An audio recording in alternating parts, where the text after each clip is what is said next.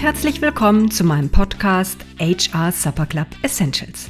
Dieser Podcast ist ein Zusammenschnitt des HR Live Talks HR Supper Club, bei dem es um aktuelle Themen aus der HR-Szene geht. Mein Name ist Anke Wolf.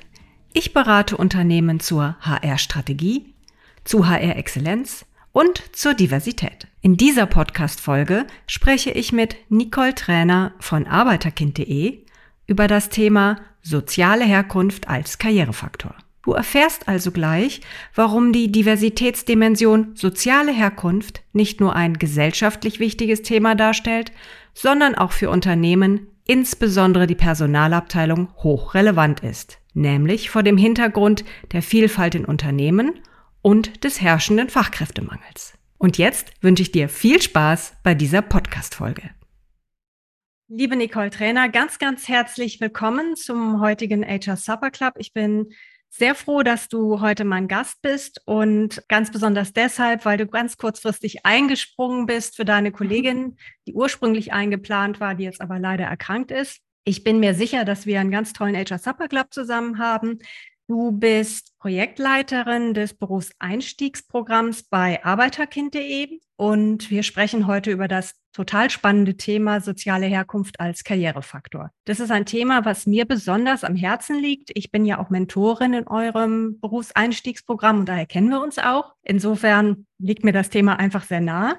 Aber wir werden im Verlauf dieses Gespräches auch sehen, dass das Thema soziale Herkunft nicht nur gesellschaftlich wichtig ist, sondern eben auch für Unternehmen, insbesondere für die Personalabteilung, vor dem Thema der Diversifizierung von Unternehmen und natürlich vor dem herrschenden Fachkräftemangel. Ja, aber bevor wir jetzt ins Thema einsteigen, würde ich mich freuen, wenn du dich, liebe Nicole, kurz vorstellen würdest und natürlich auch arbeiterkind.de. Danke, Anke, auch für die Einladung. Ich bin froh, heute hier sein zu dürfen und mit euch äh, genau unser wichtiges Herzensthema ähm, soziale Aufsteiger, soziale Herkunft. Wie kann ein Berufseinstieg gut gelingen und wie können wir quasi auch in der Arbeitswelt diverser werden? Ich bin Nicole Trainer und ich arbeite für arbeiterkind.de im Berufseinstiegsprogramm und das jetzt seit eineinhalb Jahren mit sehr viel Leidenschaft mit zwei weiteren Kolleginnen. Und Arbeiterkind.de gibt's aber schon seit 15 Jahren. Und das Anliegen dieser Organisation, eine spendenfinanzierte Organisation, ist es, sich für alle diejenigen stark zu machen, die als Erste in ihrer Familie ein Studium aufnehmen wollen. Das heißt, wir haben sehr, sehr viele, also bundesweit viele Engagierte, die in Schulen gehen und in Schulen schon darüber sprechen und aufklären, dass ein Studium möglich ist und Mut machen, als Vorbilder in Schulen gehen und sagen so, hey, wenn du dir wünschst, auch zu studieren, dann ist das möglich. Und was ich gerne ergänzen möchte, es geht uns gar nicht darum, dass alle irgendwie studieren, sondern das Handwerk ist genauso wichtig.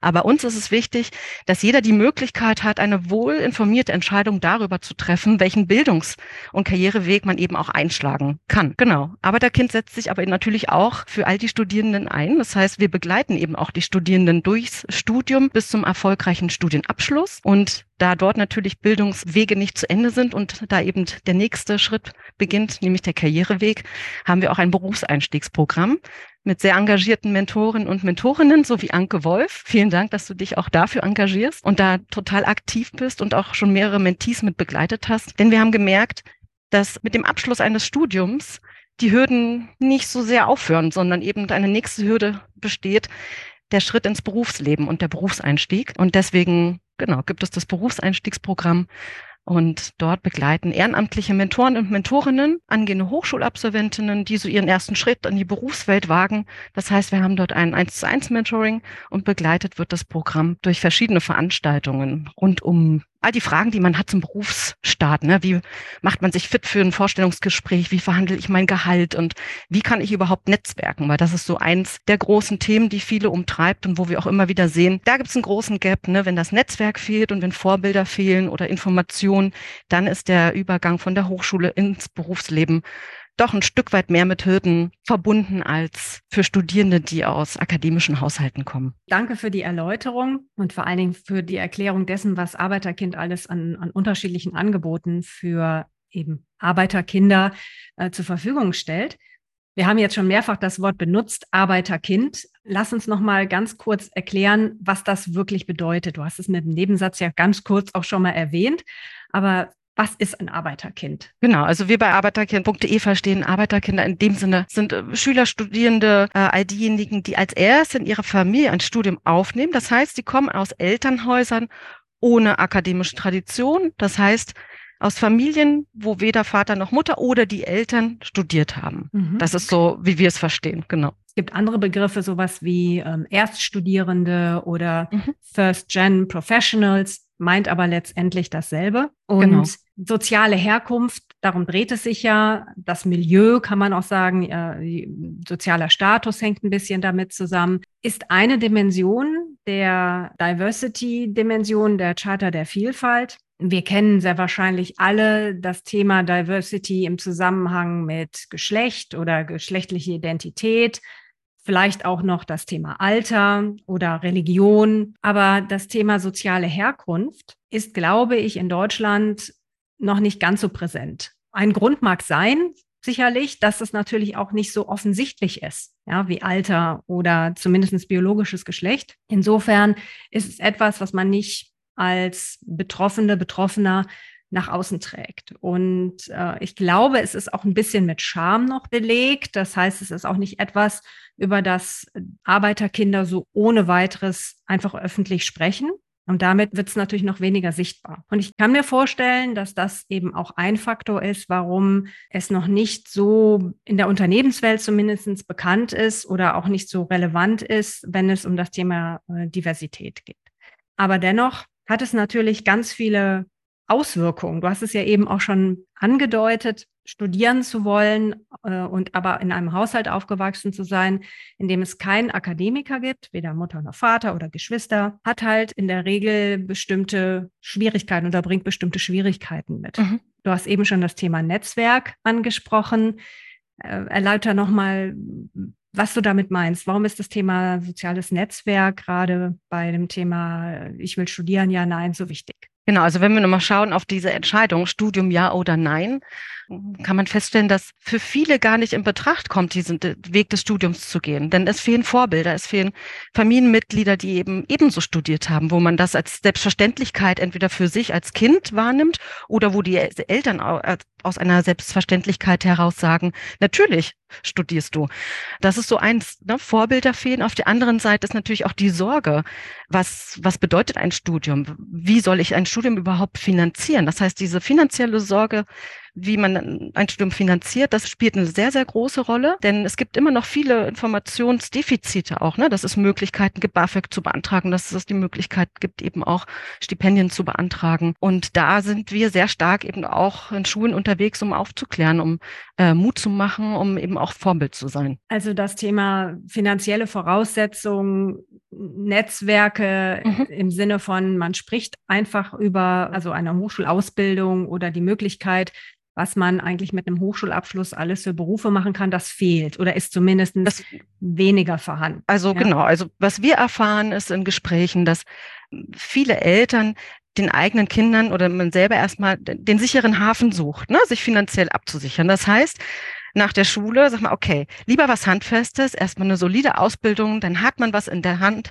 man kann Geld verdienen und hat eben äh, da diesen Aspekt der Absicherung. Mhm. Dazu gibt es ja auch Zahlen. Ähm, zum Beispiel findet man in einer aktuellen Studie von Boston Consulting Group Zahlen, die sagen, dass nur 11 Prozent der SchülerInnen, die aus nicht akademischen Haushalten kommen, einen Hochschulabschluss beziehungsweise einen Masterabschluss ähm, machen, wohingegen 43 mhm. Prozent der Schüler und Schülerinnen, die aus einem akademischen Haushalt kommen, mhm. in dem zumindest ein Elternteil einen Hochschulabschluss hat, eben einen Masterabschluss machen. Es gibt noch andere Untersuchungen, die dann aber letztendlich ähnliche Zahlenverhältnisse darlegen. Und ich denke, das macht es sehr klar, dass es tatsächlich in Deutschland, die Studie bezog sich jetzt nicht nur auf Deutschland, sondern auch auf Österreich und ich glaube Schweiz, aber grundsätzlich in Deutschland das Thema soziale Herkunft unmittelbar mit Bildungschancen und beruflichen Chancen mhm. zusammenhängt. Genau. Ja, und das ist so, was man nennt, so Bildungstrichter, ne? dass es nach hinten raus einfach deutlich weniger ja, Studierende eben aus nicht akademischen Elternhäusern auch ein Studium überhaupt abschließen. Oder auch die Voraussetzungen sind ganz unterschiedlich. Allein schon, dass, dass sie ein Studium beginnen. Es sind nur 27 von 100, die ein Studium überhaupt erstmal beginnen. Wohingegen das bei akademischen Familien schon auch um die 80 sind. Also da sieht man schon die anderen Startvoraussetzungen, die ähm, Erstakademikern auch mitbringen. Mhm. Du bist ja in dem Berufseinstiegsprogramm tätig und darin befinden sich ja junge Menschen, die sich dann letztendlich doch für ein, äh, eine Hochschulausbildung entschieden haben. Aber wie du eben schon gesagt hast, hören da die Hürden ja nicht auf. Das mhm. heißt, es gibt immer noch andere Voraussetzungen, anderen Erfahrungshintergrund. Und ähm, wenn wir jetzt darüber sprechen, dass diese jungen Menschen in den Berufsalltag äh, übertreten wollen. Das heißt, sie wollen sich bewerben.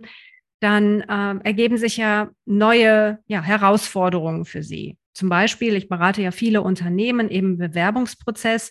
Da sehen wir, dass so diese klassischen Lebensläufe mhm. immer noch bevorzugt werden. Das heißt, direkt nach dem Abitur zu studieren, möglicherweise dann eben auch äh, ja, Auslandsaufenthalte und so weiter zu absolvieren und möglicherweise auch relativ schnell zu studieren. Das sind sozusagen das, was häufig standardmäßig in Unternehmen als idealer Kandidat, ideale Kandidatin verstanden wird. Was ist da letztendlich ja die Schwierigkeit für Akademikerkinder? Ich würde es nochmal umdrehen auf der, ja, aus der anderen Perspektive. Mhm. Was wir versuchen ist, Unternehmen viel mehr dafür zu sensibilisieren, dass eben, wie du gesagt hattest, Anke, diese klassischen Lebensläufe nicht überall gegeben sind und äh, dass es viele ähm, Lebensläufe gibt, die eben nicht geradlinig sind und das auch Gründe hat. Ne?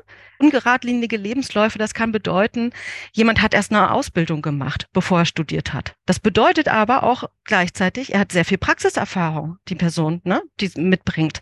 Es kann aber auch bedeuten, dass man aus finanziellen Sorgen eben erstmal ein solides Handwerk Ausbildung gewählt hat, um dann an einem Punkt in seinem Leben anzukommen, wo man ne, den eigenen Karriereweg vielleicht doch nochmal weiter plant und wo man sagt, nein, ich möchte jetzt doch nochmal studieren, um dann eben in diesem oder jenem Bereich Bereich äh, beruflich Fuß zu fassen. Das heißt, wir wollen sensibilisieren, vor allem meine, auch meine Kollegin Ellen Herzog, die zuständig ist für die Unternehmenskooperation, dass wir das als Chance nehmen und dass wir Erstakademikerinnen eben, ja, fallen so oft in großen Unternehmen durchs Raster, in Bewerbungsprozessen durchs Raster, weil eben diese ne, Lebensläufe nicht immer so geradlinig sind.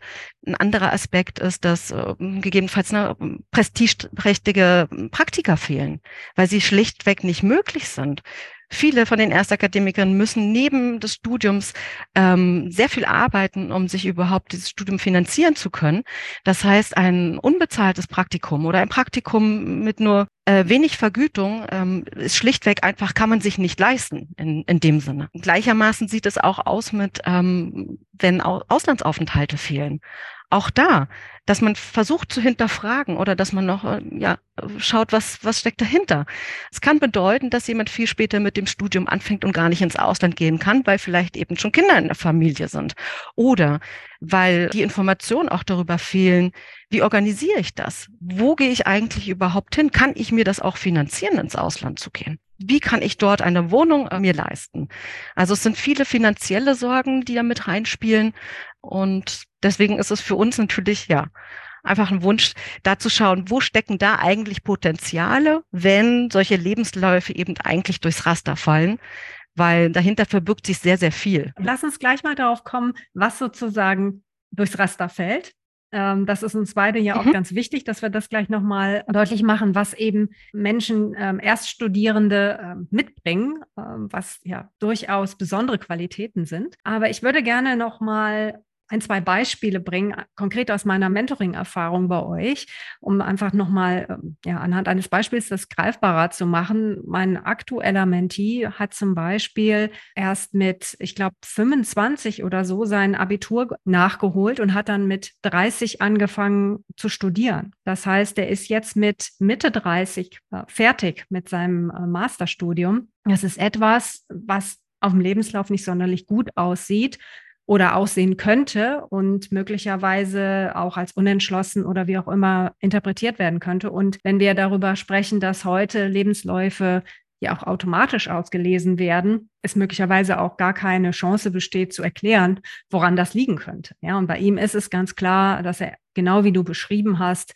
erstmal etwas Anständiges ähm, lernen wollte, sicherstellen wollte, dass er Geld verdient. Aber letztendlich hat er immer im Kopf gehabt zu studieren, aber brauchte halt einfach auch das finanzielle Polster dafür. Mhm. Oder wie du eben gesagt hast, das Thema ja, ausgefallene, schillernde Praktika. Wenn ich mit meinen Mentees spreche, ist ganz häufig die Argumentation, ja, ich muss etwas haben, wo ich nicht ähm, hinziehen muss fürs Praktikum. Mhm. Ja, ein, ein, ein Praktikum in Barcelona oder wie auch immer wünschen die sich genauso, aber auch, weil wenig Erfahrung im Umfeld darüber besteht, wie man sowas eben managen könnte, mhm. wird es dann halt ein Praktikum im Betrieb um die Ecke, was vielleicht inhaltlich gar nicht schlechter ist, aber sich nicht so gut anhört.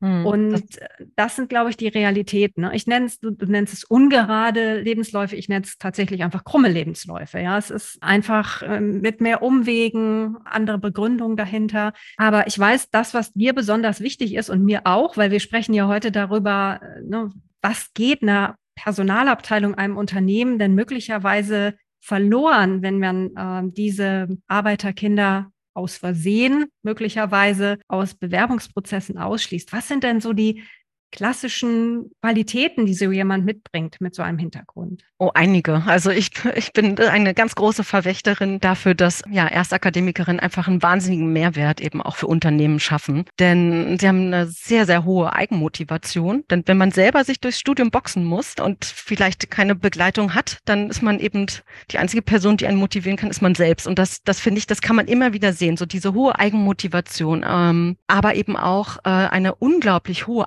Anpassungsfähigkeit. Denn was die Leute eben auch leisten, ne? das zwischen diesen zwei Lebenwelten, dieser der Welt zu Hause und dann der akademischen Welt an der Uni. Das heißt, ich habe immer wieder das Gefühl, und das sieht man auch, dass Erstakademikerinnen sich viel leichter an unterschiedliche Arbeitsumgebungen anpassen können, ne? sind viel flexibler, manchmal auch kreativer, ähm, haben eine höhere Frustrationstoleranz, weil sie schon einfach viel durchmachen mussten, ähm, Studium organisieren, nebenbei arbeiten. Das heißt, organisatorisch auch ne? viel balancieren können, eine unglaubliche Resilienz haben und um so vielleicht so eine schöne Metapher auch zu haben, ja, einfach sich auch trauen, ins kalte Wasser zu springen. Denn wer mit Mut sagt, okay, ich gehe studieren, obwohl vielleicht in meinem Umfeld niemand mit, äh, ja, niemand für mich Vorbild sein kann, aber ich tue es trotzdem, dann weiß man nicht, wohin der Weg einführt. Aber es, sie machen es. Das heißt eben, sie, ne, diese Unerschrockenheit ins kalte Wasser springen. Und das sind einfach ziemlich viele äh, Kompetenzen, wo ich glaube,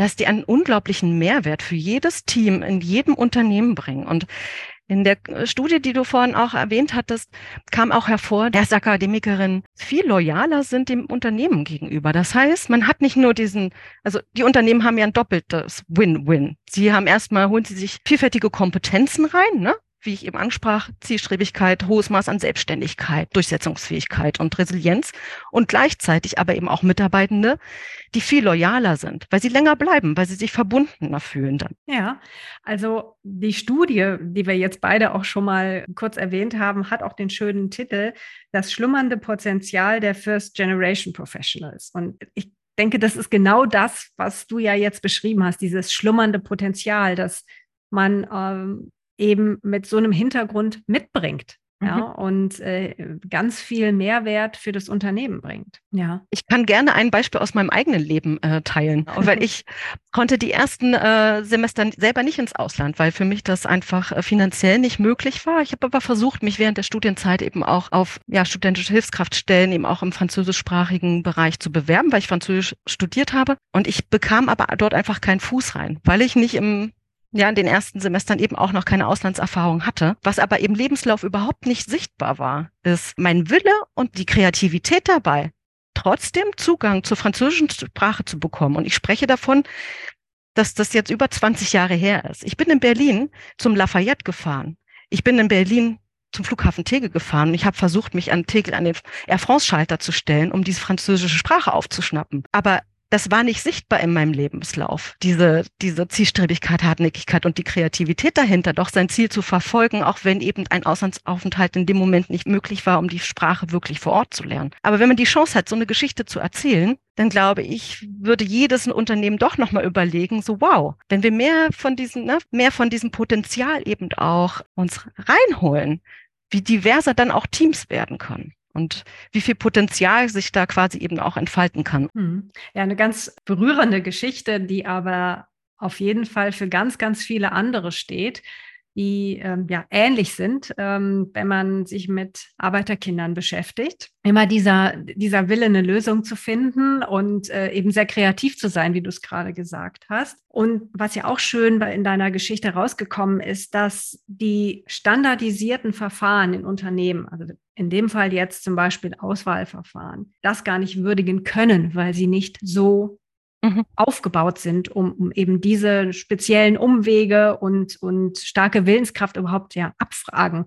Und da wir ja hier auch darüber sprechen, was Unternehmen anders machen können, um eben dieses schlummernde Potenzial zu heben, ist natürlich die erste wohl offensichtliche ähm, Änderung, dass man Bewerbungsprozesse oder Auswahlprozesse vielfältiger gestaltet. Eben auch so, dass wir ähm, diese krummen Lebensläufe auch mit aufnehmen können. Die Frage ist eben, brauche ich für jede Führungsrolle bestimmte Berufsstationen? Muss jeder ins Ausland gegangen sein? Ist das wirklich für diese Rolle wichtig? Oder wenn wir uns ähm, Berufseinsteiger anschauen, da sind sehr wahrscheinlich eher die Praktika im Vordergrund, dass man sagt, muss das wirklich dieses Auslandspraktikum sein? Kann man nicht auch anders schauen, ob jemand internationale Kompetenz hat oder eine, ähm, zumindest eine Affinität dazu.